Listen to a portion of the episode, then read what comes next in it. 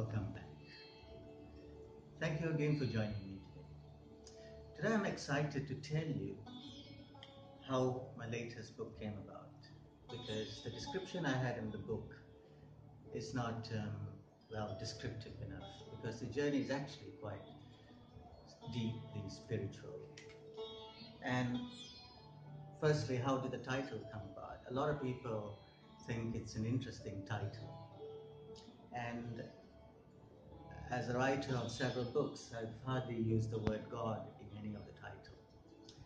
And this book, Artha, God Wants Us to Be Rich, had evolved. Actually, it had a few titles before this title came to me. Uh, and that was um, one was spiritual money, the other one is um, wealth is a spiritual process, but none of them was sitting or did not feel quite right with them until this name popped to me. And then I wasn't sure whether I should use such a bold title. It's quite bold. But something in me said, yes, I want this message to be out. It said, too many people are preaching the message of renunciation, which is good, but there are too many of them already.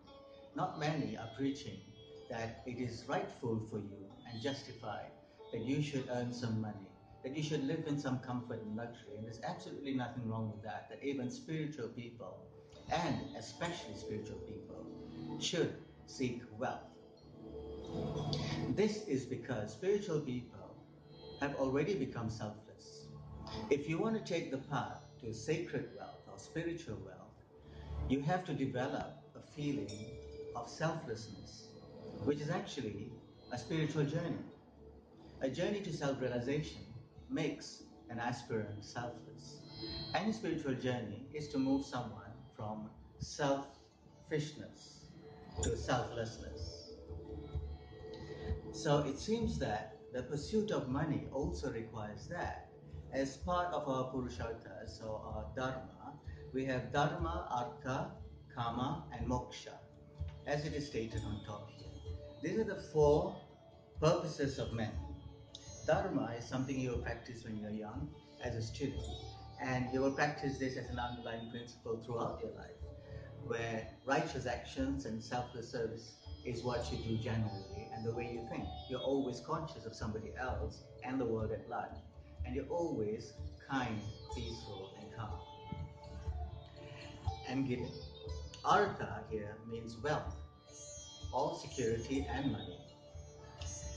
If you're a householder, which most of us are, you need to earn wealth. You need to accumulate wealth for your life, for your purposes, for your food, for your children, for your wife and husband, for their education, for traveling around, and also to help others.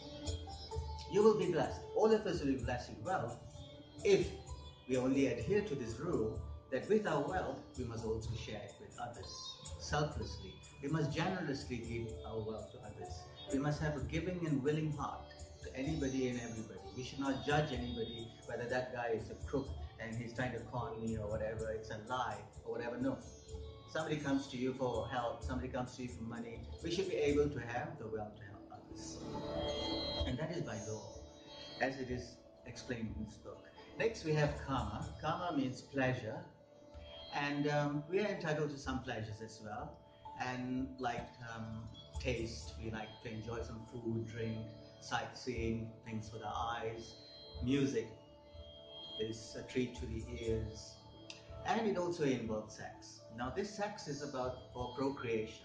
So we have to uh, indulge in sex to bring in the next generation. And that's how the Dharma is also maintained, whereby there are enough population in the world.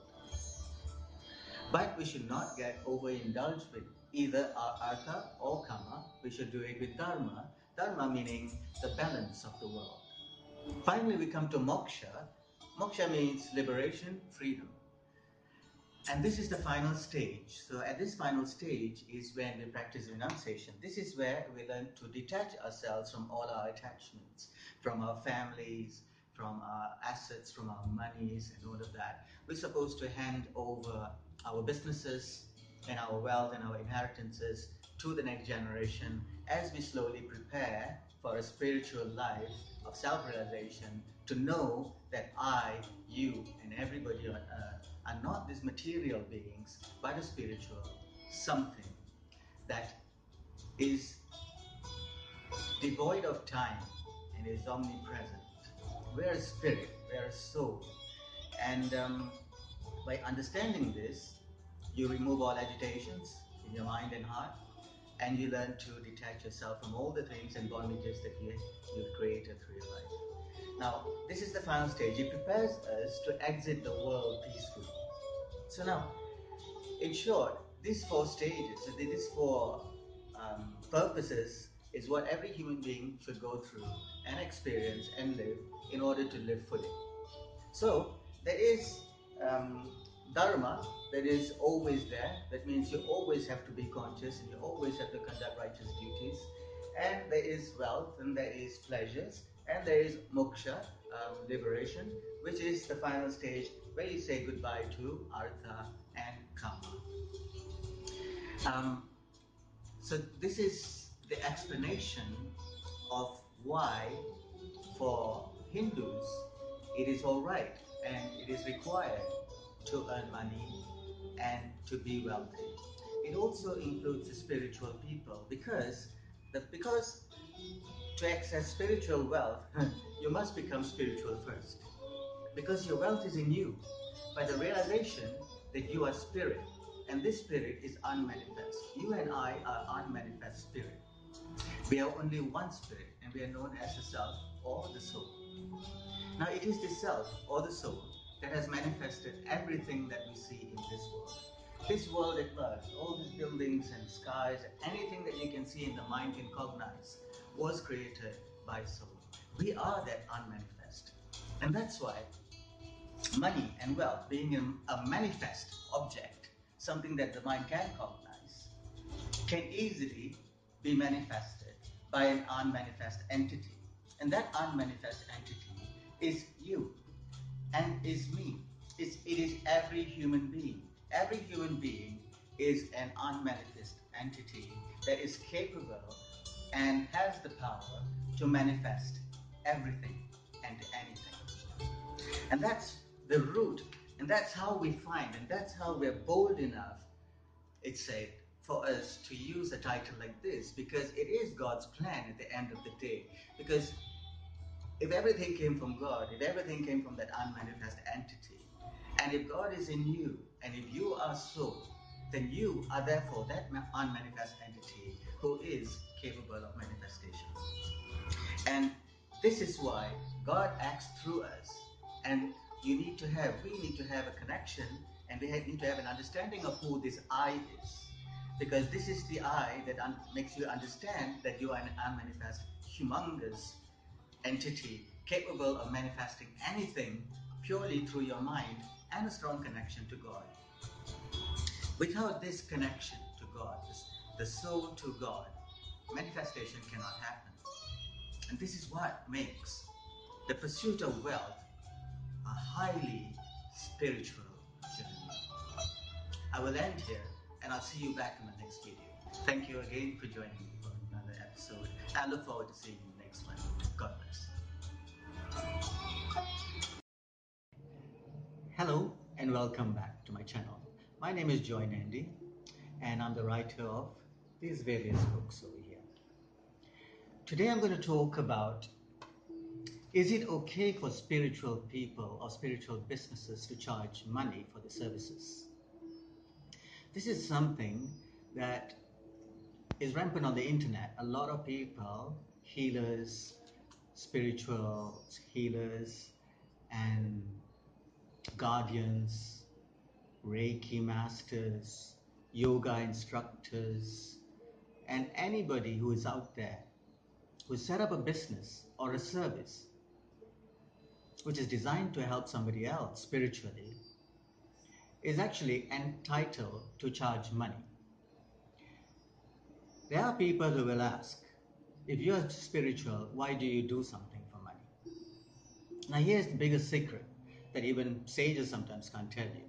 The thing is, if you are a householder but also have a spiritual business, and the chances are that is true for, for the most of us, then you're entitled to charge for your services.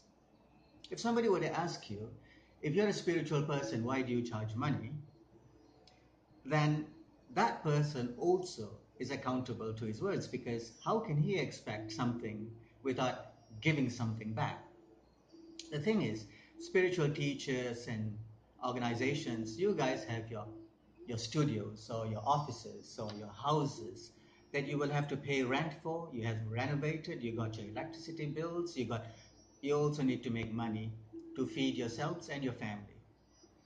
So, according to Dharma, Artha, Kama, and Moksha, if you're a householder and you're doing a job as a spiritual counselor, then you still need to charge money to maintain your household.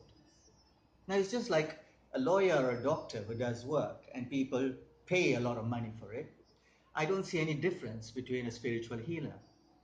The lawyer and doctor have bills to pay. They have their houses, their cars, their children, and everything, and their lives to pay for. I don't see that any different to a spiritual person who is offering his services and his time and genuinely want to help somebody else heal. Having the goodness in the hearts of these kind of spiritual people, wealth and money should be a reward for them, for their kind deeds, for their good actions, for their good heartedness to want to help somebody else. They take the time off. They create studios, they decorate them, they buy equipment, they buy a lot of things only to help another soul. So why shouldn't they charge some money to maintain this outfit? Because if you do not have the money, you cannot pay for yourself, you cannot afford food, you cannot afford to pay your bills, and you're certainly not in business. If you're not in business, then no one else gets to benefit from your services. So, for all you spiritual guys out there, guys and girls, please do not be afraid to charge money. But of course, don't charge ridiculous fees and whatever. And it will be good to give things for free sometimes, especially to the ones who can't afford it. Heal them, and they will be your follower. They will come back to you and they will pay you back lots more at some other time in the future. Now, here's the deal you run your businesses and you try to help people genuinely. If customers or clients say, Why do you charge me money for something that you're doing that's spiritual? you can easily tell them there always has to have an exchange in anything that we do. If you just take and give nothing in return, even the good advice that the spiritual healer has given to the customer will not work because that person is a very selfish person. If he has received benefit from somebody, if he has healed, if he has learned something from someone else, then there's absolutely nothing wrong in giving some kind of consideration. You see, when we go to temples, ashrams, and any place of worship, we donate money. We just donate. Nobody asks us money, but there are donation boxes all over. And we put money in them. So, why is that different when you walk into a spiritual center? Somebody has set up a business akin to an ashram or a temple that actually looks into the welfare of another human being why shouldn't that place also receive donations? So, with that, I leave you with the thought that anyone who is genuine and sincere in helping somebody else is entitled to charge some money, only so that person is able to continue, is able to continue, is able to continue to do that service to mankind. Thank you again for joining me. My name is Joy Nandi. Please visit my website. It's joynandi.com if you would like to have a preview of my books. And if you like to wish, if you like to leave a comment, please do so and subscribe to my channel. There'll be lots more of this kind of conversations. I look forward to seeing you in our next video. Jai Guru.